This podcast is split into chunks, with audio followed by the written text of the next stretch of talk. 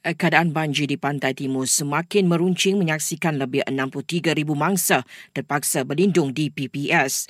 Terengganu kini mencatatkan hampir 37,000 mangsa.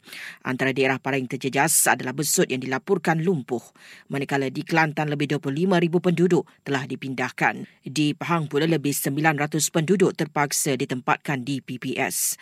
Dalam perkembangan berkaitan, banjir di Kelantan meragut empat nyawa semalam. Antara yang terkorban adalah wanita tiga beradik ikran terkena rencatan elektrik di kawasan rumah yang dinaiki air.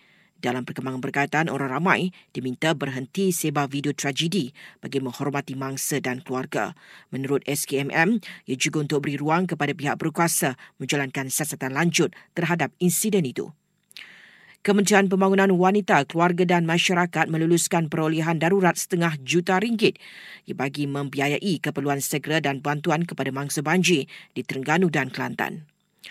Keabsahan Perdana Menteri Datuk Si Anwar Ibrahim terbukti apabila usul undi percaya terhadap beliau diluluskan di Dewan Rakyat lewat petang semalam. Ia hasil undian secara suara majoriti ahli-ahli parlimen ke atas Datuk Si Anwar yang juga Menteri Kewangan dan pengarah bomba Selangor dimasukkan ke hospital kerana mengalami keletihan dan strok ringan.